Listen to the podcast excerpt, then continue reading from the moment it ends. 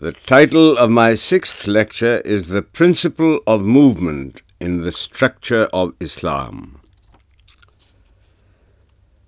As a cultural movement, Islam rejects the old static view of the universe and reaches a dynamic view. As an emotional system of unification, it recognizes the worth of the individual as such and rejects blood relationship as a basis of human unity. Blood relationship is earth-rootedness. The search for a purely psychological foundation of human unity becomes possible only with the perception that all human life is spiritual in its origin.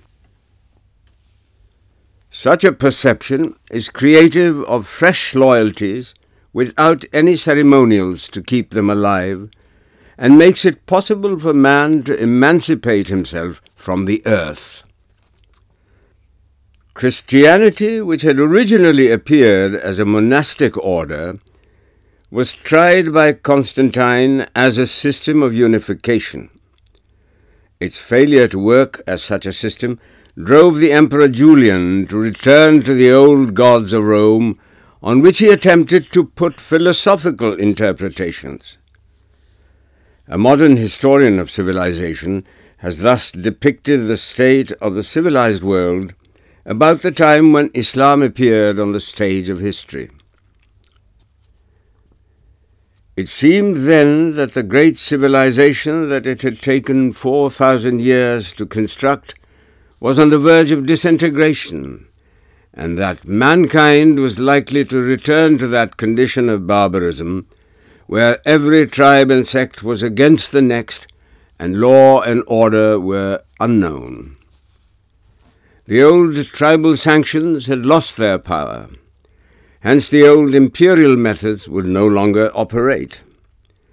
The new sanctions created by Christianity were working division and destruction instead of unity and order. It was a time fraught with tragedy. Civilization, like a gigantic tree whose foliage had overarched the world and whose branches had borne the golden fruits of art and science and literature, stood tottering, its trunk no longer alive with the flowing sap of devotion and reverence, but rotted to the core, riven by the storms of war and held together only by the cords of ancient customs and laws that might snap at any moment. Was there any emotional culture that could be brought in to gather mankind once more into unity and to save civilization? This culture must be something of a new type, for the old sanctions and ceremonials were dead and to build up others of the same kind would be the work of centuries. The writer then proceeds to tell us that the world stood in need of a new culture to take the place of the culture of the throne, and the systems of unification which were based on blood relationship. It is amazing, he adds, that such a culture should have arisen from Arabia just at the time when it was most needed, there is, however, nothing amazing in the phenomenon. The world-life intuitively sees its own needs and at critical moments defines its own direction. This is what, in the language of religion, we call prophetic revelation. It is only natural that Islam should have flashed across the consciousness of a simple people, untouched by any of the ancient cultures and occupying a geographical position where three continents meet together. The new culture finds the foundation of world unity in the principle of Tawheed. Islam as a polity is only a practical means of making this principle a living factor in the intellectual and emotional life of mankind. It demands loyalty to God, not to thrones. And since God is the ultimate spiritual basis of all life, loyalty to God virtually amounts to man's loyalty to his own ideal nature. The ultimate spiritual basis of all life, as conceived by Islam, is eternal and reveals itself in variety and change. A society based on such a conception of reality must reconcile in its life the categories of permanence and change. It must possess eternal principles to regulate its collective life, for the eternal gives us a foothold in the world of perpetual change. But eternal principles, when they are understood to exclude all possibilities of change, which, according to the Qur'an, is one of the greatest signs of God, tend to immobilize what is essentially mobile in its nature. The failure of Europe in political and social sciences illustrates the former principle, the immobility of Islam during the last 500 years illustrates the latter. What then is the principle of movement in the structure of Islam? This is known as ijtihad. The word literally means to exert. In the terminology of Islamic law, it means to exert with a view to form an independent judgment on a legal question. The idea, I believe, has its origin in a well-known verse of the Qur'an, "And to those who exert, we show our path." we find it more definitely adumbrated in a tradition of the Holy Prophet. When Ma'ad was appointed ruler of Yemen, the Prophet is reported to have asked him as to how he would decide matters coming up before him. "I will judge matters according to the Book of God," said Ma'ad. "But if the Book of God contains nothing to guide you, then I will act on the precedents of the prophet of God. But if the precedents fail, then I will exert to form my own judgment.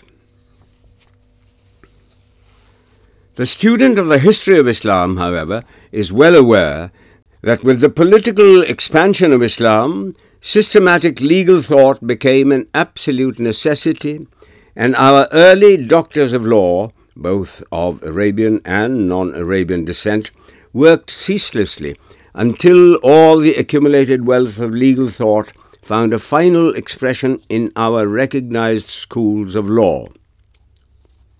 These schools of law recognize 3 degrees of ijtihad. 1. Complete authority in legislation, which is practically confined to the founders of the schools. 2. Relative authority, which is to be exercised within the limits of a particular school. And 3, special authority, which relates to the determining of the law applicable to a particular case left undetermined by the founders. In this paper, I am concerned with the first degree of ijtihad only, that is, complete authority in legislation. The theoretical possibility of this degree of ijtihad is admitted by the Sunnis, but in practice it has always been denied ever since the establishment of the schools, inasmuch as the idea of complete ijtihad is hedged round by conditions which are well nigh impossible of realization in a single individual. Such an attitude seems exceedingly strange in a system of law based mainly on the groundwork provided by the Qur'an, which embodies an essentially dynamic outlook on life. It is therefore necessary, before we proceed further, to discover the causes of this intellectual attitude, which has reduced the law of Islam practically to a state of immobility. Some European writers think that the stationary character of the law of Islam is due to the influence of the Turks. This is an entirely superficial view, for the legal schools of Islam had been finally established long before the Turkish influence began to work in the history of Islam. The real causes are, in my opinion, as follows. We are all familiar with the rationalist movement which appeared in the Church of Islam during the early days of the Abbasides and the bitter controversies which it raised. Take, for instance, the one important point of controversy between the two camps, the conservative dogma of the eternity of the Qur'an. The rationalists denied it because they thought that this was only another form of the Christian dogma of the eternity of the Word. On the other hand, the conservative thinkers, whom the later Abbasides, fearing the political implications of rationalism, gave their full support, thought that by denying the eternity of the Qur'an, the rationalists were undermining the very foundations of Muslim society. Nazam, for instance, practically rejected the traditions and openly declared Abu Hurairah to be an untrustworthy reporter. Thus, partly owing to a misunderstanding of the ultimate motives of rationalism, and partly owing to the unrestrained thought of particular rationalists, conservative thinkers regarded this movement as a force of disintegration and considered it a danger to the stability of Islam as a social polity. Their main purpose, therefore, was to preserve the social integrity of Islam, and to realize this, the only course open to them was to utilize the binding force of Sharia and to make the structure of their legal system as rigorous as possible. The rise and growth of ascetic Sufism, which gradually developed under influences of a non-Islamic character, a purely speculative side, is to a large extent responsible for this attitude. On its purely religious side, Sufism fostered a kind of revolt against the verbal quibbles of our early doctors. The case of Sufyan Thawri is an instance in point. He was one of the acutest legal minds of his time and was nearly the founder of a school of law that, being also intensely spiritual, the dry-as-dust subtleties of contemporary legists drove him to ascetic Sufism. On its speculative side, which developed later, Sufism is a form of free thought and in alliance with rationalism. The emphasis that it laid on the distinction of Zahir and Batin, appearance and reality, created an attitude of indifference to all that applies to appearance and not to reality. This spirit of total otherworldliness in later Sufism obscured men's vision of a very important aspect of Islam as a social polity, and offering the prospect of unrestrained thought on its speculative side, it attracted and finally absorbed the best minds in Islam. The Muslim state was thus left generally in the hands of intellectual mediocrities, and the unthinking masses of Islam, having no personalities of a higher caliber to guide them, found their security only in blindly following the schools. On the top of all this came the destruction of Baghdad, the center of Muslim intellectual life in the middle of the 13th century. This was indeed a great blow, and all the contemporary historians of the invasion of Tatar describe the havoc of Baghdad with a half-suppressed pessimism about the future of Islam. For fear of further disintegration, which is only natural in such a period of political decay, the conservative thinkers of Islam focused all their efforts on the one point of preserving a uniform social life for the people by a jealous exclusion of all innovations in the law of Sharia as expounded by the early doctors of Islam. Their leading idea was social order, and there is no doubt that they were partly right, because organization does to a certain extent counteract the forces of decay. But they did not see, and our modern ulema do not see, that the ultimate fate of a people does not depend so much on organization as on the worth and power of individual men. In an over-organized society, the individual is altogether crushed out of existence. He gains the whole wealth of social thought around him and loses his own soul. Thus, a false reverence for past history and its artificial resurrection constitute no remedy for a people's decay.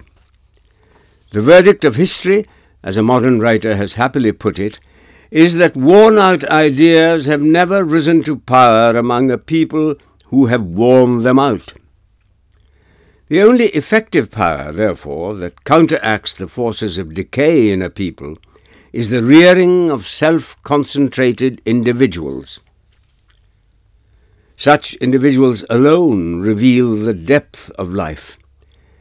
They disclose new standards in the light of which we begin to see that our environment is not wholly inviolable and requires revision. The tendency to over-organization by a false reverence of the past, as manifested in the legists of Islam in the 13th century and later, was contrary to the inner impulse of Islam, and consequently invoked the powerful reaction of Ibn Taymiyyah, one of the most indefatigable writers and preachers of Islam, who was born in 1263, 5 years after the destruction of Baghdad. Ibn Taymiyyah was brought up in Hanbalite tradition, claiming freedom of ijtihad for himself he rose in revolt against the finality of the schools and went back to first principles in order to make a fresh start. Like Ibn Hazm, the founder of Zahiri school of law, he rejected the Hanafite principle of reasoning by analogy and ijma as understood by older legists, for he thought agreement was the basis of all superstition. And there is no doubt that considering the moral and intellectual decrepitude of his times, he was right in doing so. In the 16th century, Suyuti claimed the same privilege of ijtihad, to which he added the idea of a renovator at the beginning of each century.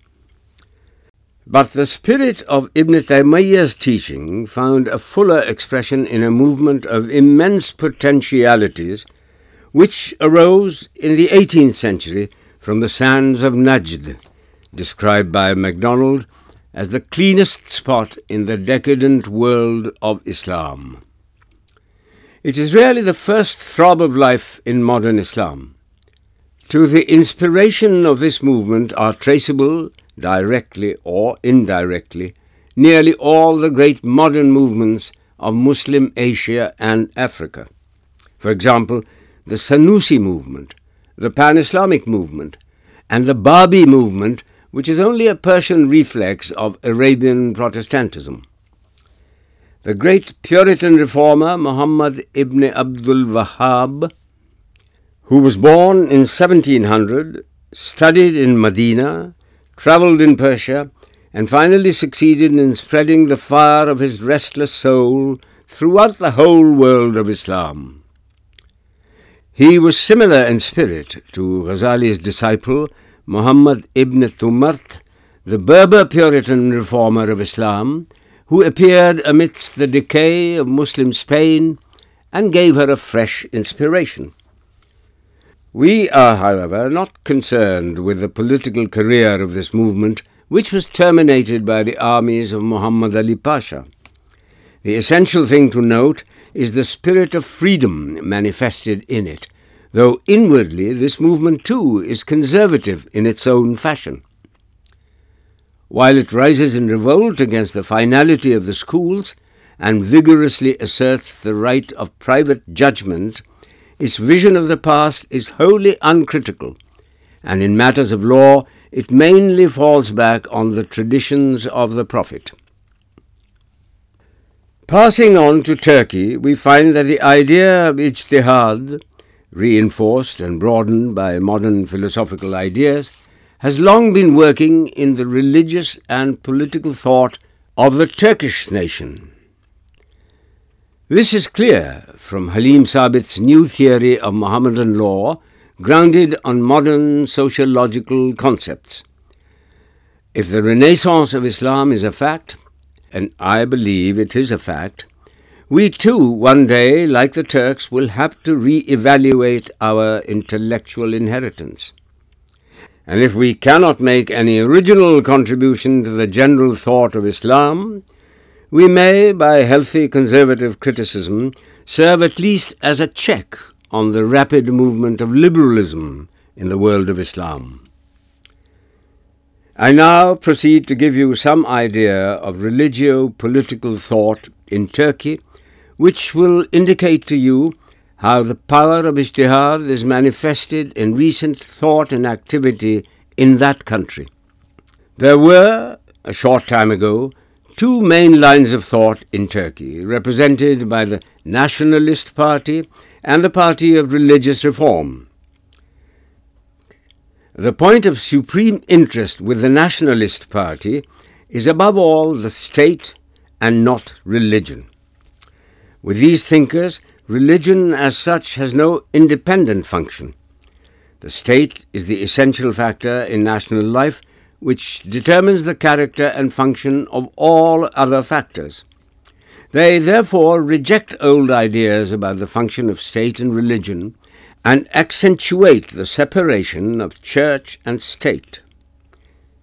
Now, the structure of Islam as a religio-political system no doubt does permit such a view, though personally I think it is a mistake to suppose that the idea of state is more dominant and rules all other ideas embodied in the system of Islam. In Islam, the spiritual and the temporal are not two distinct domains, and the nature of an act, however secular in its import, is determined by the attitude of mind with which the agent does it. It is the invisible mental background of the act which ultimately determines its character. An act is temporal or profane if it is done in a spirit of detachment from the infinite complexity of life behind it. It is spiritual if it is inspired by that complexity. In Islam, it is the same reality which appears as church, looked at from one point of view, and state from another. It is not true to say that church and state are two sides or facets of the same thing. Islam is a single, unanalyzable reality which is one or the other, as your point of view varies.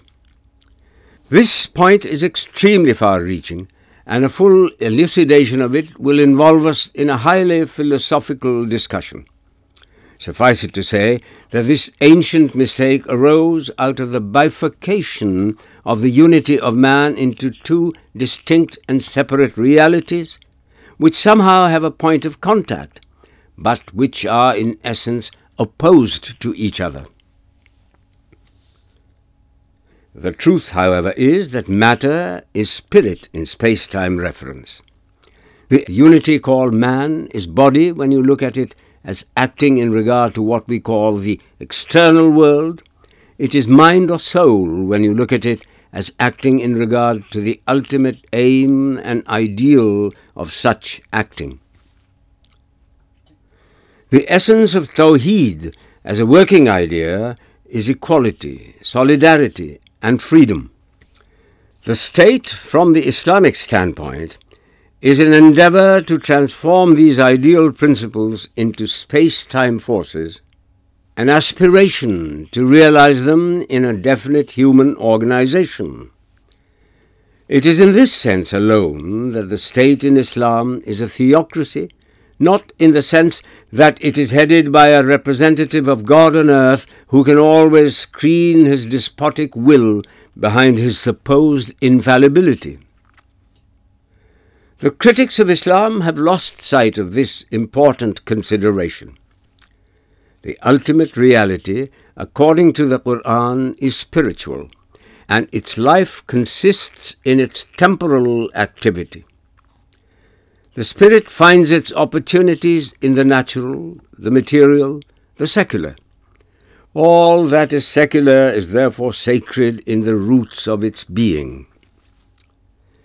The greatest service that modern thought has rendered to Islam, and as a matter of fact to all religions, consists in its criticism of what we call material or natural, a criticism which discloses that the merely material has no substance until we discovered it rooted in the spiritual.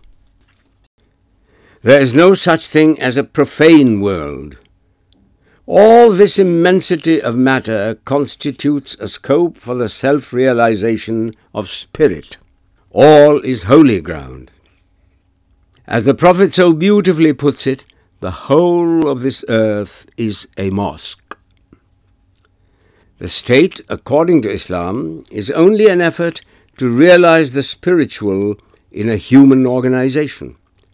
But in this sense, all state not based on mere domination and aiming at the realization of ideal principles is theocratic. The truth is that the Turkish nationalists assimilated the idea of the separation of church and state from the history of European political ideas. Primitive Christianity was founded not as a political or civil unit, but as a monastic order in a profane world, having nothing to do with civil affairs and obeying the Roman authority practically in all matters. The result of this was that when the state became Christian, state and church confronted each other as distinct powers with interminable boundary disputes between them.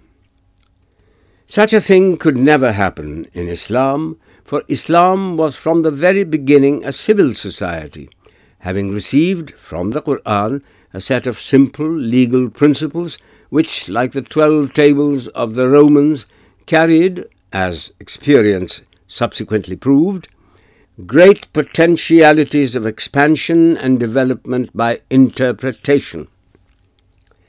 The nationalist theory of state, therefore, is misleading, inasmuch as it suggests a dualism which does not exist in Islam. The Religious Reform Party, on the other hand, led by Saeed Halim Pasha, insisted on the fundamental fact that Islam is a harmony of idealism and positivism, and as a unity of the eternal verities of freedom, equality and solidarity has no fatherland. As there is no English mathematics, German astronomy, or French chemistry, says the Grand Vizier, so there is no Turkish, Arabian, Persian, or Indian Islam. Just as the universal character of scientific truths engenders varieties of scientific national cultures, which in their totality represent human knowledge, much in the same way, the universal character of Islamic verities creates varieties of national, moral, and social ideals. Modern culture, based as it is on national egoism, is, according to this keen-sighted writer, only another form of barbarism. It is the result of an overdeveloped industrialism through which men satisfy their primitive instincts and inclinations. He, however, deplores that during the course of history, the moral and social ideals of Islam have been gradually de-Islamized through the influence of local character and pre-Islamic superstitions of Muslim nations. These ideals today are more Iranian, Turkish or Arabian than Islamic. The pure brow of the principle of Tawheed has received more or less an impress of heathenism, and the universal and impersonal character of the ethical ideals of Islam has been lost through a process of localization. The only alternative open to us then is to tear off from Islam the hard crust which has immobilized an essentially dynamic outlook on life and to rediscover the original verities of freedom, equality and solidarity, with a view to rebuild our moral, social and political ideals out of their original simplicity and universality. Such are the views of the Grand Vizier of Turkey. You will see that following a line of thought more in tune with the spirit of Islam he reaches practically the same conclusion as the nationalist party that is to see the freedom of ijtihad with a view to rebuild the laws of sharia in the light of modern thought and experience let us now see has the Grand National Assembly has exercised this power of ijtihad in regard the institution of khilafat according to Sunni law The appointment of an imam or khalifa is absolutely indispensable. The first question that arises in this connection is this: should the caliphate be vested in a single person? Turkey's ijtihad is that according to the spirit of Islam, the caliphate or imamate can be vested in a body of persons or an elected assembly. The religious doctors of Islam in Egypt and India, as far as I know, have not yet expressed themselves on this point. Personally, I believe the Turkish view is perfectly sound. It is hardly necessary to argue this point. The republican form of government is not only thoroughly consistent with the spirit of Islam, but has also become a necessity in view of the new forces that are set free in the world of Islam. In order to understand the Turkish view, let us seek the guidance of Ibn Khaldun, the first philosophical historian of Islam. Ibn Khaldun, in his famous Prolegomena, mentions three distinct views of the idea of universal caliphate in Islam. 1. That universal imamate is a divine institution and is consequently indispensable. 2. That it is merely a matter of expediency. 3. That there is no need of such an institution. The last view was taken by the Khawarij. It seems that modern Turkey has shifted from the first to the second view, that is, to the view of the Mu'tazila, who regarded universal imamate as a matter of expediency only. The Turks argue that in our political thinking we must be guided by our past political experience, which points unmistakably to the fact that the idea of universal imamate has failed in practice. It was a workable idea when the empire of Islam was intact. Since the breakup of his empire, independent political units have arisen. The idea has ceased to be operative and cannot work as a living factor in the organization of modern Islam. Far from serving any useful purpose, it has really stood in the way of a reunion of independent Muslim states. Persia has stood aloof from the Turks in view of her doctrinal differences regarding the Khilafat. Morocco has always looked askance at them, and Arabia has cherished private ambition. And all these ruptures in Islam for the sake of a mere symbol of a power which departed long ago. Why should we not, he can further argue, learn from experience in our political thinking? Did not Qazi Abu Bakr Baqillani drop the condition of Qurashiyat in the Khalifa in view of the facts of experience that is the political fall of the Quraish and the consequent inability to rule the world of Islam centuries ago Ibn Khaldun who personally believed in the condition of Qurashiyat in the Khalifa argued much in the same way Since the power of the Quraysh, he says, has gone, there is no alternative but to accept the most powerful man as Imam in the country where he happens to be powerful. Thus, Ibn Khaldun, realizing the hard logic of facts, suggests a view which may be regarded as the first dim vision of an international Islam fairly in sight today.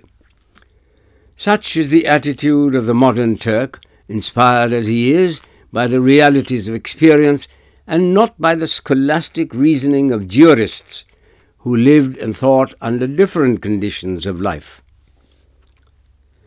To my mind, these arguments, if rightly appreciated, indicate the birth of an international ideal which, though forming the very essence of Islam, has been hitherto overshadowed, or rather displaced, by Arabian imperialism of the earlier centuries of Islam.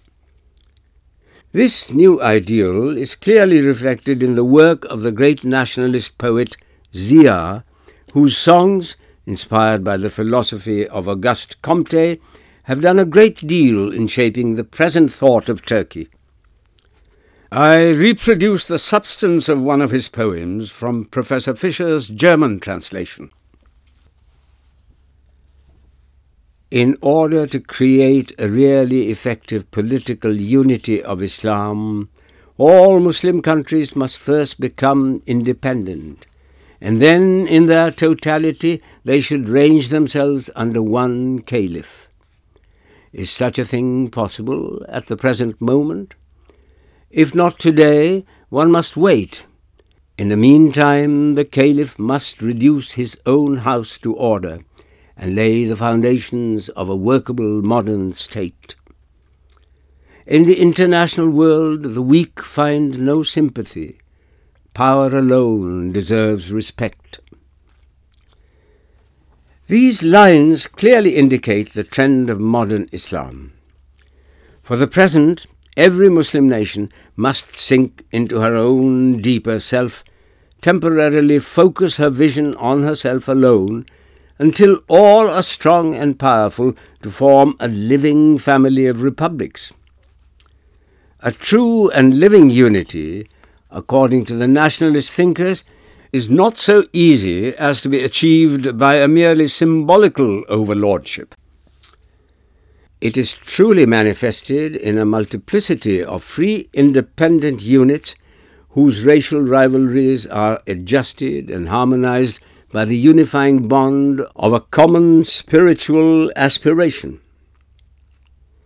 It seems to me that God is slowly bringing home to us the truth that Islam is neither nationalism nor imperialism, but a League of Nations which recognizes artificial boundaries and racial distinctions for facility of reference only, and not for restricting the social horizon of its members. From the same poet, the following passage from a poem called Religion and Science will throw some further light on the general religious outlook which is being gradually shaped in the world of Islam today. Who were the first spiritual leaders of mankind? Without doubt, the prophets and holy men. In every period, religion has led philosophy from it alone morality and art receive light, but then religion grows weak and loses her original ardour. Holy men disappear, and spiritual leadership becomes, in name, the heritage of the doctors of law. The leading star of the doctors of law is tradition. They drag religion with force on this track, but philosophy says my leading star is reason. You go right, I go left. Both religion and philosophy claim the soul of man and draw it on either side.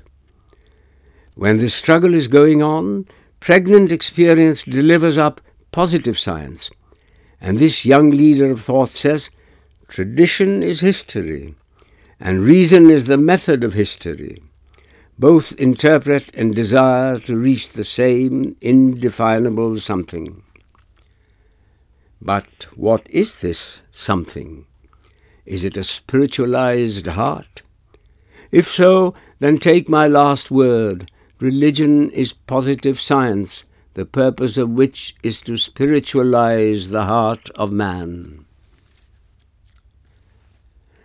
It is clear from these lines how beautifully the poet has adopted the Comtean idea of the three stages of man's intellectual development, that is, theological, metaphysical and scientific, to the religious outlook of Islam. And the view of religion embodied in these lines determines the poet's attitude towards the position of Arabic in the educational system of Turkey. He says, the land where the call to prayer resounds in Turkish, where those who pray understand the meaning of their religion, the land where the Qur'an is learnt in Turkish, where every man, big or small, knows full well the command of God, O son of Turkey, that land is thy fatherland. If the aim of religion is the spiritualization of the heart, then it must penetrate the soul of man, and it can best penetrate the inner man, according to the poet, only if his spiritualizing ideas are clothed in his mother tongue. Most people in India will condemn this displacement of Arabic by Turkish. For reasons which will appear later, the poet's ijtihad is open to grave objections, but it must be admitted that the reform suggested by him is not without a parallel in the past history of Islam. We find that when Muhammad ibn Tumart, the Mahdi of Muslim Spain, who was Berber by nationality, came to power and established the pontifical rule of the Muwahhidun, he ordered for the sake of the illiterate Berbers that the Quran should be translated and read in the Berber language, that the call to prayer should be given in Berber, and that all the functionaries of the church must know the Berber language. In another passage, the poet gives his ideal of womanhood. In his zeal for the equality of man and woman, he wishes to see radical changes in the family law of Islam as it is understood and practiced today. There is the woman, my mother, my sister, or my daughter. It is she who calls up the most sacred emotions from the depths of my life. There is my beloved, my sun, my moon, and my star. It is she who makes me understand the poetry of life. How could the holy law of God regard these beautiful creatures as despicable beings? Surely there is an error in the interpretation of the Qur'an by the learned. The foundation of the nation and the state is the family. As long as the full worth of the woman is not realized, national life remains incomplete. The upbringing of the family must correspond with justice. Therefore, equality is necessary in three things: in divorce, in separation, and in inheritance. As long as the woman is counted half the man as regards inheritance and 1/4 of man in matrimony, neither the family nor the country will be elevated. For other rights, we have opened national courts of justice. The family, on the other hand, we have left in the hands of schools. I do not know why we have left the woman in the lurch. Does she not work for the land? Or will she turn her needle into a sharp bayonet to tear off her rights from our hands through a revolution? The truth is that among the Muslim nations of today, Turkey alone has shaken off its dogmatic slumber and attained to self-consciousness. She alone has claimed her right of intellectual freedom. She alone has passed from the ideal to the real, a transition which entails keen intellectual and moral struggle. To her, the growing complexities of a mobile and broadening life are sure to bring new situations, suggesting new points of view, and necessitating fresh interpretations of principles which are only of an academic interest to a people who have never experienced the joy of spiritual expansion. It is, I think, the English thinker Hobbes who makes this acute observation that to have a succession of identical thoughts and feelings is to have no thoughts and feelings at all. Such is the lot of most Muslim countries today. They are mechanically repeating old values, whereas the Turk is on the way to creating new values. He has passed through great experiences which have revealed his deeper self to him. In him, life has begun to move, change, and amplify, giving birth to new desires, bringing new difficulties, and suggesting new interpretations. The question which confronts him today, and which is likely to confront other Muslim countries in the near future, is whether the law of Islam is capable of evolution, a question which will require great intellectual effort and is sure to be answered in the affirmative provided the world of Islam approaches it in the spirit of Umar, the first critical and independent mind in Islam, who at the last moments of the Prophet had the moral courage to utter these remarkable words, "The Book of God is sufficient for us." We heartily welcome the liberal movement in modern Islam but it must also be admitted that the appearance of liberal ideas in Islam constitutes also the most critical moment in the history of Islam. Liberalism has a tendency to act as a force of disintegration, and the race idea, which appears to be working in modern Islam with greater force than ever, may ultimately wipe off the broad human outlook which, Muslim people have imbibed from their religion. Further, our religious and political reformers, in their zeal for liberalism, may overstep the proper limits of reform in the absence of a check on their youthful fervour. We are today passing through a period similar to that of the Protestant Revolution in Europe, and the lesson which the rise and outcome of Luther's movement teaches should not be lost on us. A careful reading of history shows that the Reformation was essentially a political movement, and the net result of it in Europe was a gradual displacement of the universal ethics of Christianity by systems of national ethics. The result of this tendency we have seen with our own eyes in the Great European War, which, far from bringing any workable synthesis of the two opposing systems of ethics, has made the European situation still more intolerable. It is the duty of the leaders of the world of Islam today to understand the real meaning of what has happened in Europe and then to move forward with self-control and a clear insight into the ultimate aims of Islam as a social polity. I have given you some idea of the history and working of ijtihad in modern Islam. I now proceed to see whether the history and structure of the law of Islam indicates the possibility of any fresh interpretation of its principles. In other words, the question that I want to raise is the law of Islam capable of evolution? Horton, professor of Semitic philology at the University of Bonn, raises the same question in connection with the philosophy and theology of Islam.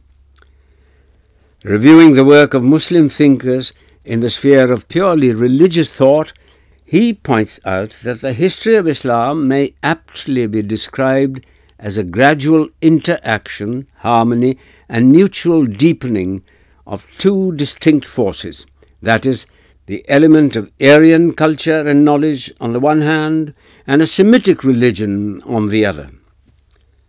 A Muslim has always adjusted his religious outlook to the elements of culture which he assimilated from the peoples that surrounded him. From 800 to 1100, says Horton, not less than 100 systems of theology appeared in Islam, a fact which bears ample testimony to the elasticity of Islamic thought, as well as to the ceaseless activity of our early thinkers. Thus, in view of the revelations of a deeper study of Muslim literature and thought, this living European Orientalist has been driven to the following conclusion. The spirit of Islam is so broad that it is practically boundless. With the exception of atheistic ideas alone, it has assimilated all the attainable ideas of surrounding peoples and given them its own peculiar direction of development. The assimilative spirit of Islam is even more manifest in the sphere of law. Professor Hergronje, the Dutch critic of Islam, says, when we read the history of the development of Mohammedan law, we find that on the one hand, the doctors of every age, on the slightest stimulus, condemn one another to the point of mutual accusations of heresy, and on the other hand, the very same people, with greater and greater unity of purpose, try to reconcile the similar quarrels of their predecessors. These views of modern European critics of Islam make it perfectly clear that with the return of new life, the inner Catholicity of the spirit of Islam is bound to work itself out in spite of the rigorous conservatism of our doctors. And I have no doubt that a deeper study of the enormous legal literature of Islam is sure to rid the modern critic of the superficial opinion that the law of Islam is stationary and incapable of development.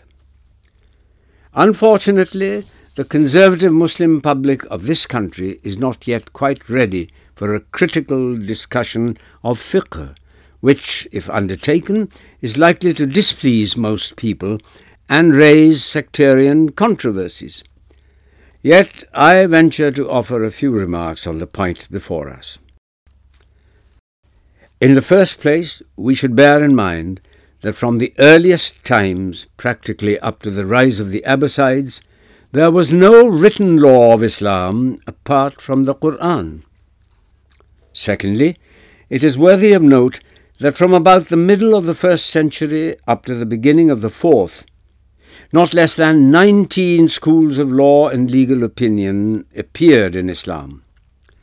This fact alone is sufficient to show how incessantly our early doctors of law worked in order to meet the necessities of a growing civilization.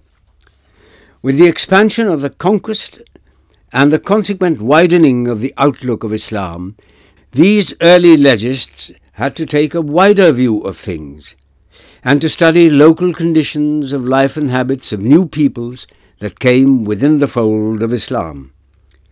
A careful study of the various schools of legal opinion in the light of contemporary social and political history reveals that they gradually passed from the deductive to the inductive attitude in their efforts at interpretation. Thirdly, when we study the four accepted sources of Mohammedan law and the controversies which they invoked the supposed rigidity of our recognized schools evaporates, and the possibility of a further evolution becomes perfectly clear. Let us briefly discuss these sources. A. The Qur'an. The primary source of the law of Islam is the Qur'an. The Qur'an, however, is not a legal code. Its main purpose, as I have said before, is to awaken in man the higher consciousness of his relation with God and the universe. No doubt the Qur'an does lay down a few general principles and rules of a legal nature, especially relating to the family, the ultimate basis of social life. But why are these rules made part of a revelation, the ultimate aim of which is man's higher life? The answer to this question is furnished by the history of Christianity, which appeared as a powerful reaction against the spirit of legality manifested in Judaism. By setting up an ideal of otherworldliness, it no doubt did succeed in spiritualizing life, but its individualism could see no spiritual value in the complexity of human social relations. Primitive Christianity, says Naumann in his Briefes über Religion, attached no value to the preservation of the state, law, organization, production. It simply does not reflect on the conditions of human society. And Naumann concludes, hence we either dare to aim at being without a state and thus throwing ourselves deliberately into the arms of anarchy, or we decide to possess, alongside of our religious creed, a political creed as well. Thus, the Qur'an considers it necessary to unite religion and state, ethics and politics in a single revelation, much in the same way as Plato does in his Republic. The important point to note in this connection, however, is the dynamic outlook of the Qur'an. I have fully discussed its origin and history. It is obvious that with such an outlook, the Holy Book of Islam cannot be inimical to the idea of evolution. Only we should not forget that life is not change, pure and simple. It has within it elements of conservation also. While enjoying his creative activity and always focusing his energies on the discovery of new vistas of life, man has a feeling of uneasiness in the presence of his own unfoldment. In his forward movement, he cannot help looking back to his past and faces his own inward expansion with a certain amount of fear. The spirit of man, in its forward movement, is restrained by forces which seem to be working in the opposite direction. This is only another way of saying that life moves with the weight of its own past on its back, and that in any view of social change, the value and function of the forces of conservatism cannot be lost sight of. It is with this organic insight into the essential teachings of the Qur'an that modern rationalism ought to approach our existing institutions. No people can afford to reject their past entirely, for it is their past that has made their personal identity. And in a society like Islam, the problem of a revision of old institutions becomes still more delicate, and the responsibility of the reformer assumes a far more serious aspect. Islam is non-territorial in its character, and its aim is to furnish a model for the final combination of humanity by drawing its adherents from a variety of mutually repellent races and then transforming this atomic aggregate into a people possessing a self-consciousness of their own. This was not an easy task to accomplish. Yet Islam, by means of its well-conceived institutions, has succeeded to a very great extent in creating something like a collective will and conscience in this heterogeneous mass. In the evolution of such a society, even the immutability of socially harmless rules relating to eating and drinking, purity or impurity, has a life value of its own, inasmuch as it tends to give such society a specific inwardness, and further secures that external and internal uniformity which counteracts the forces of heterogeneity always latent in a society of a composite character. The critic of these institutions must therefore try to secure, before he undertakes to handle them, a clear insight into the ultimate significance of the social experiment embodied in Islam. He must look at their structure, not from the standpoint of social advantage or disadvantage to this or that country, but from the point of view of the larger purpose which is being gradually worked out in the life of mankind as a whole. Turning now to the groundwork of legal principles in the Quran, it is perfectly clear that far from leaving no scope for human thought and legislative activity, the intensive breadth of these principles virtually acts as an awakener of human thought.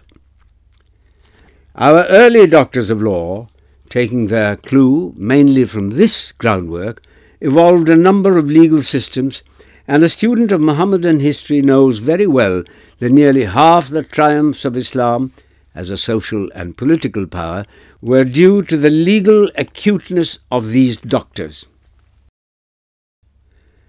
Next to the Romans, says von Kremer, there is no other nation besides the Arabs which could call its own system of law so carefully worked out. But with all their comprehensiveness, these systems are, after all, individual interpretations, and as such cannot claim any finality. I know the ulema of Islam claim finality for the popular schools of Mohammedan law, though they never found it possible to deny the theoretical possibility of a complete ijtihad. I have tried to explain the causes which, in my opinion, determined this attitude of the ulema. But since things have changed, and the world of Islam is confronted and affected today by new forces set free by the extraordinary development of human thought in all its directions, I see no reason why this attitude should be maintained any longer. Did the founders of our schools ever claim finality for their reasonings and interpretations? Never. The claim of the present generation of Muslim liberals to reinterpret the foundational legal principles in the light of their own experience and the altered conditions of modern life is, in my opinion, perfectly justified. The teachings of the Qur'an that life is a process of progressive creation necessitates that each generation, guided but unhampered by the work of its predecessors, should be permitted to solve its own problems. You will, I think, remind me here of the Turkish poet Ziya, whom I quoted a moment ago, and ask whether the equality of man and woman demanded by him, equality, that is to say, in point of divorce, separation and inheritance, is possible according to Mohammedan law. I do not know whether the awakening of women in Turkey has created demands which cannot be met with without a fresh interpretation of foundational principles. In the Punjab, as everybody knows, there have been cases in which Muslim women wishing to get rid of undesirable husbands have been driven to apostasy. Nothing could be more distant from the aims of a missionary religion. The law Islam the great Spanish jurist Imam Shatibi in his al Muwafaqat aims a protecting five things نفس عقل مال and نسل applying this test I venture to ask does the working of the rule relating to apostasy laid down in the Hidaya tend to protect the interests of the faith in this country. In view of the intense conservatism of the Muslims of India, Indian judges cannot but stick to what are called standard works. The result is that while the peoples are moving, the law remains stationary. With regard to the Turkish poet's demand, I'm afraid he does not seem to know much about the family law of Islam. Nor does he seem to understand the economic significance of the Quranic rule of inheritance. Marriage, according to Mohammedan law, is a civil contract. The wife, at the time of marriage, is at liberty to get the husband's power of divorce delegated to her on stated conditions, and thus secure equality of divorce with her husband. The reform suggested by the poet relating to the rule of inheritance is based on a misunderstanding. From the inequality of their legal shares, it must not be supposed that the rule assumes the superiority of males over females. Such an assumption would be contrary to the spirit of Islam. The Quran says, "And for women are rights over men similar to those for men over women." The share of the daughter is determined not by any inferiority inherent in her, but in view of her economic opportunities and the place she occupies in the social structure of which she is a part and parcel. Further, according to the poet's own theory of society, the rule of inheritance must be regarded not as an isolated factor in the distribution of wealth, but as one factor, among others, working together for the same end. While the daughter, according to Mohammedan law, is held to be full owner of the property given to her by both the father and the husband at the time of her marriage, while further she absolutely owns her dower money, which may be prompt or deferred according to her own choice, and in lieu of which she can hold possession of the whole of her husband's property till payment, the responsibility of maintaining her throughout her life is wholly thrown on the husband.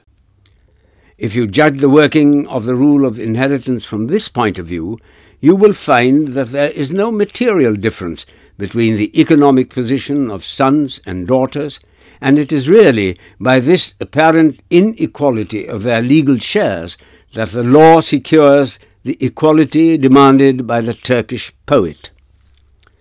The truth is that the principles underlying the Quranic law of inheritance, this supremely original branch of Mohammedan law, as von Kremer describes it, have not yet received from Muslim lawyers the attention they deserve. Modern society, with its bitter class struggles, ought to set us thinking, and if we study our laws in reference to the impending revolution in modern economic life, we are likely to discover in the foundational principles hitherto unrevealed aspects which we can work out with a renewed faith in the wisdom of these principles. B. The Hadith. The second great source of Mohammedan law is the traditions of the Holy Prophet. These have been the subject of great discussion both in ancient and modern times. Among the modern critics, Professor Goldziher has subjected them to a searching examination in the light of modern canons of historical criticism and arrives at the conclusion that they are, on the whole, untrustworthy. Another European writer, after examining the Muslim methods of determining the genuineness of a tradition and pointing out the theoretical possibilities of error, arrives at the following conclusion.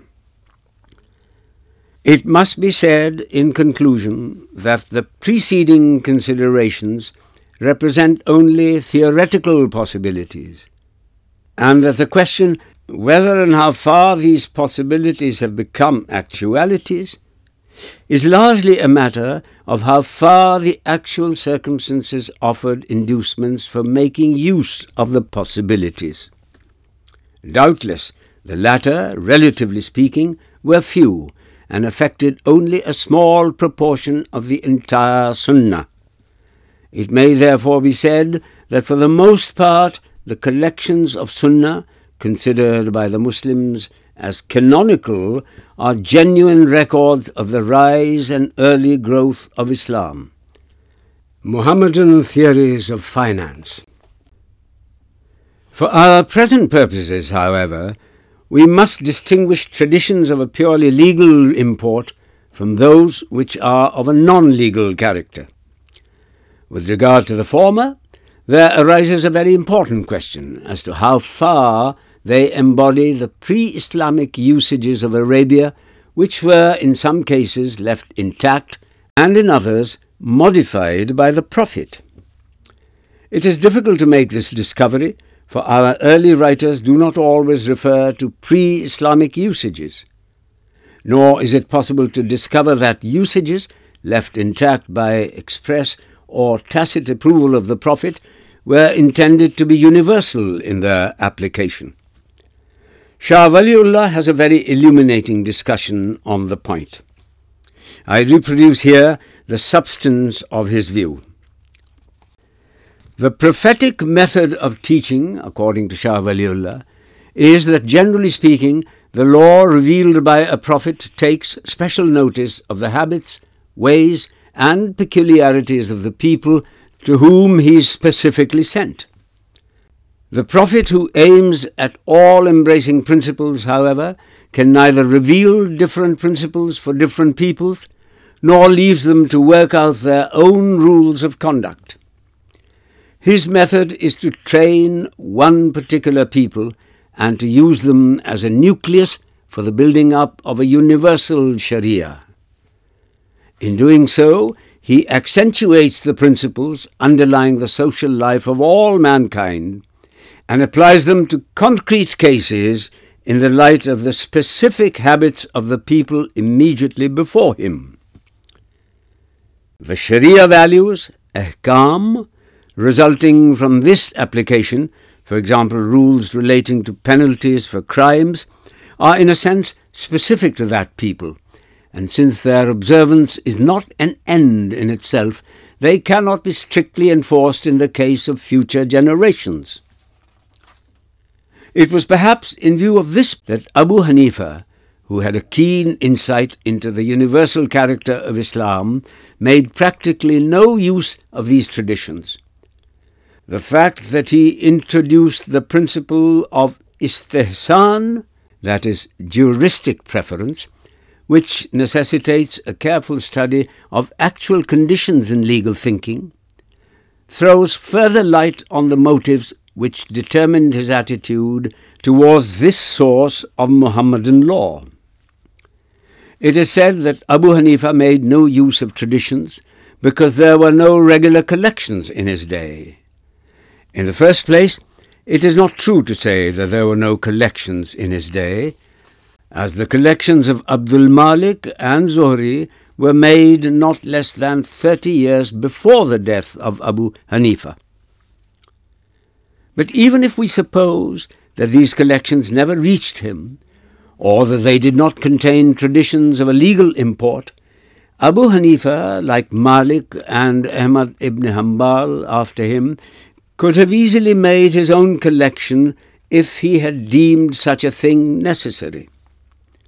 On the whole, then, the attitude of Abu Hanifa towards the traditions of a purely legal import is, to my mind, perfectly sound and if modern liberalism considers it safer not to make any indiscriminate use of them as a source of law, it will be only following one of the greatest exponents of Mohammedan law in Sunni Islam. It is, however, impossible to deny the fact that the traditionists, by insisting on the value of the concrete case as against the tendency to abstract thinking in law, have done the greatest service to the law of Islam. And a further intelligent study of the literature of traditions, if used as indicative of the spirit in which the Prophet himself interpreted his revelation, may still be of great help in understanding the life value of the legal principles enunciated in the Qur'an.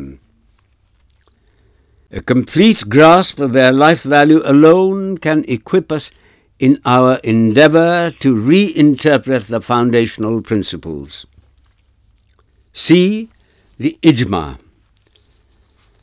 The third سوس ا محمد ان law is ijma which is in my opinion ہیوز the most important legal notion in Islam it is however strange this important notion while invoking great academic discussions in early Islam, remain practically a mere idea and rarely assume the form of a permanent institution in any Mohammedan country.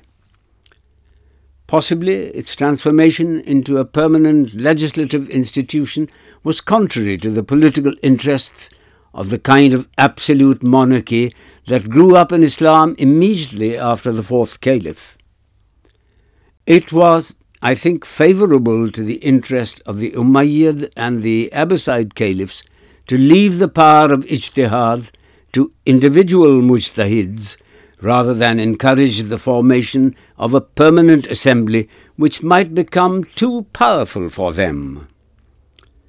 It is, however, extremely satisfactory to note that the pressure of new world forces and the political experience of European nations are impressing on the mind of modern Islam the value and possibilities of the idea of ijma.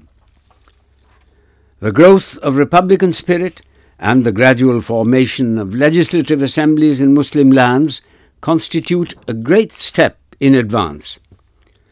This transfer of the power of ijtihad from individual representatives of schools to a Muslim legislative assembly which, in view of the growth of opposing sects, is the only possible form IJMA can take in modern times, will secure contributions to legal discussions from laymen who happen to possess a keen insight into affairs.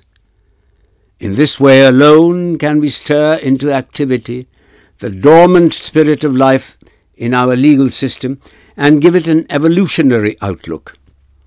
In India, however, difficulties are likely to arise for it is doubtful whether a non Muslim legislative assembly can exercise the power of اشتہاد but there are one or two questions which must be raised and answered in regard to ijma can ijma repeal the Quran it is unnecessary to raise this question before a Muslim audience but I consider it necessary to do so in view of a very misleading statement by a European critic in a book called Mohammedan Theories of Finance, published by the Columbia University. The author of this book says, without citing any authority, that according to some Hanafi and Mu'tazila writers, the ijma can repeal the Qur'an.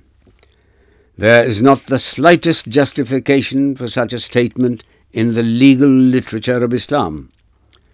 Not even a tradition of the Prophet can have any such effect it seems to me the author is misled by the word نسخ in the writing early doctors to whom as Imam Shatibi points out انموافقات this word when used in discussion relating to the ijma of the companions meant only the power to extend or limit the application آفرک rule of law and not the power to repeal or supersede by another rule of law and even in exercise of this power the legal theories Amidi Shafi doctor of law who died by the middle of the seven century and whose work is recently published in Egypt's is that the companions must have been in possession of a Sharia value, hukm, entitling them to such a limitation or extension. But supposing the companions have unanimously decided a certain point, the further question is whether later generations are bound by their decision. Shawkani has fully discussed this point and cited the views held by writers belonging to different schools. I think it is necessary in this connection to discriminate between a decision relating to a question of fact and the one relating to a question of law. In the former case, as for instance when the question arose whether the two small surahs known as Muawwidhatayn formed part of the Qur'an or not, and the companions unanimously decided that they did, we are bound by their decision obviously because the companions alone were in a position to know the fact. In the latter case, the question is one of interpretation only, and I venture to think, on the authority of Karchi, that later generations are not bound by the decision of the companions. Says Karchi, the sunnah of the companions is binding in matters which cannot be cleared up by qiyas, but it is not so in matters which can be established by qiyas. One more question may be asked as to the legislative activity of a modern Muslim assembly, which must consist, at least for the present, mostly of men possessing no knowledge of the subtleties of Mohammedan law. Such an assembly may make grave mistakes in their interpretation of law. How can we exclude or at least reduce the possibilities of erroneous interpretation? The Persian Constitution of 1906 provided a separate ecclesiastical committee of ulema, conversant with the affairs of the world, having power to supervise the legislative activity of the Majlis. This, in my opinion, dangerous arrangement is probably necessary in view of the Persian constitutional theory. According to that theory, I believe, the king is a mere custodian of the realm which really belongs to the absent imam. The ulema, as representatives of the imam, consider themselves entitled to supervise the whole life of the community, though I fail to understand how, in the absence of an apostolic succession, they establish their claim to represent the Imam. But whatever may be the Persian constitutional theory, the arrangement is not free from danger and may be tried, if at all, only as a temporary measure in Sunni countries. The ulema should form a vital part of a Muslim legislative assembly, helping and guiding free discussion on questions relating to law. The only effective remedy for the possibilities of erroneous interpretations is to reform the present system of legal education in Mohammedan countries to extend its sphere and to combine it with an intelligent study of modern jurisprudence the the قیاس the fourth bases of فکر از قیاس that is, the use of analogical reasoning in legislation. In view of different social and agricultural conditions prevailing in the countries conquered by Islam, the school of Abu Hanifa seemed to have found, on the whole, little or no guidance from the precedents recorded in the literature of traditions. The only alternative open to them was to resort to speculative reason in their interpretations. The application of Aristotelian logic, however, though suggested by the discovery of new conditions in Iraq, was likely to prove exceedingly harmful in the preliminary stages of legal development. The intricate behavior of life cannot be subjected to hard and fast rules, logically deducible from certain general notions. Yet Looked at through the spectacles of Aristotle's logic, it appears to be a mechanism, pure and simple, with no internal principle of movement. Thus, the school of Abu Hanifa tended to ignore the creative freedom and arbitrariness of life and hoped to build a logically perfect legal system on the lines of pure reason. The legists of Hijaz, however, true to the practical genius of their race, raised strong protests against the scholastic subtleties of the legists of Iraq and their tendency to imagine unreal cases which they rightly thought would turn the law of Islam into a kind of lifeless mechanism.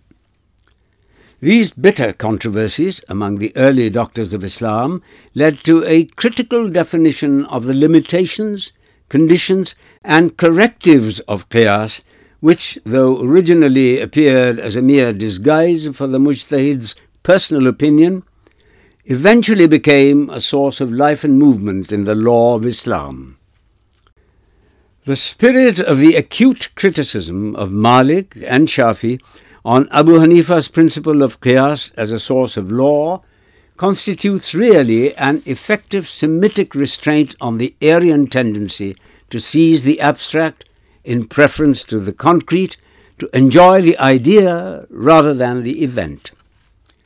This was really a controversy between the advocates of deductive and inductive methods in legal research.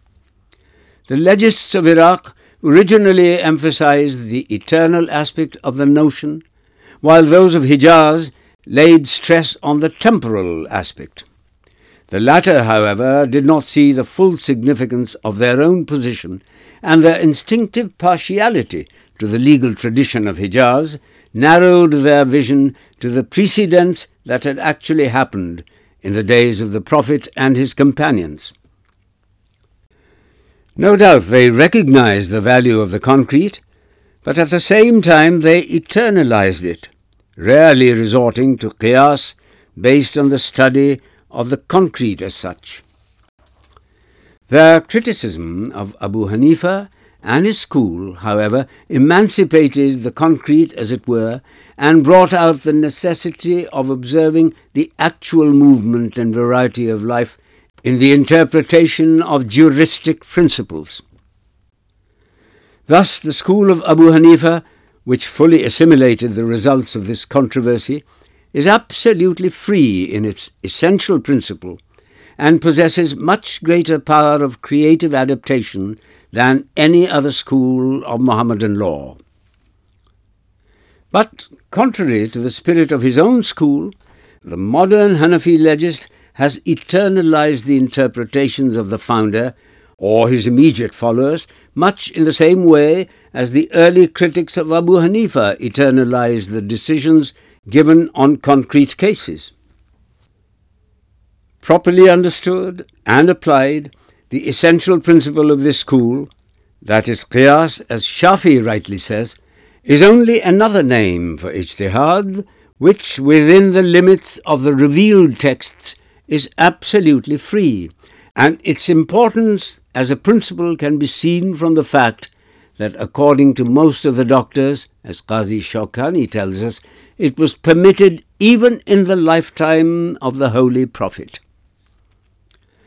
The closing of the door of ijtihad is pure fiction, suggested partly by the crystallization of legal thought in Islam, and partly by that intellectual laziness which, especially in the period of spiritual decay, turns great thinkers into idols. If some of the later doctors have upheld this fiction, Modern Islam is not bound by this voluntary surrender of intellectual independence. Zarkashi, writing in the 8th century of the Hijra, rightly observes, "If the upholders of this fiction mean that the previous writers had more facilities, while the later writers had more difficulties in their way, it is nonsense for it does not require much understanding to see that ijtihad for later doctors is easier than for the earlier doctors. Indeed, the commentaries on the Qur'an and Sunnah have been compiled and multiplied to such an extent that the mujtahid of today has more material for interpretation than he needs. This brief discussion, I hope, will make it clear to you that neither in the foundational principles nor in the structure of our systems as we find them today is there anything to justify the present attitude. Equipped with penetrative thought and fresh experience, the world of Islam should courageously proceed to the work of reconstruction before them. This work of reconstruction, however, has a far more serious aspect than mere adjustment to modern conditions of life. The Great European War, bringing in its wake the awakening of Turkey, the element of stability in the world of Islam, as a French writer has recently described her, and the new economic experiment tried in the neighbourhood of Muslim Asia must open our eyes to the inner meaning and destiny of Islam. Humanity needs three things today: a spiritual interpretation of the universe, spiritual emancipation of the individual, and basic principles of a universal import directing the evolution of human society on a spiritual basis. Modern Europe has no doubt built idealistic systems on these lines, but experience shows that truth revealed through pure reason is incapable of bringing that fire of living conviction which personal revelation alone can bring. This is the reason why pure thought has so little influenced men, while religion has always elevated individuals and transformed whole societies. The idealism of Europe never became a living factor in her life, and the result is a perverted ego seeking itself through mutually intolerant democracies whose sole function is to exploit the poor in the interest of the rich. Believe me, Europe today is the greatest hindrance in the way of man's ethical advancement. The Muslim, on the other hand, is in possession of these ultimate ideas on the basis of a revelation which, speaking from the inmost depths of life, internalizes its own apparent externality. With him, the spiritual basis of life is a matter of conviction, for which even the least enlightened man among us can easily lay down his life, and in view of the basic idea of Islam that there can be no further revelation binding on man, we ought to be spiritually one of the most emancipated peoples on earth.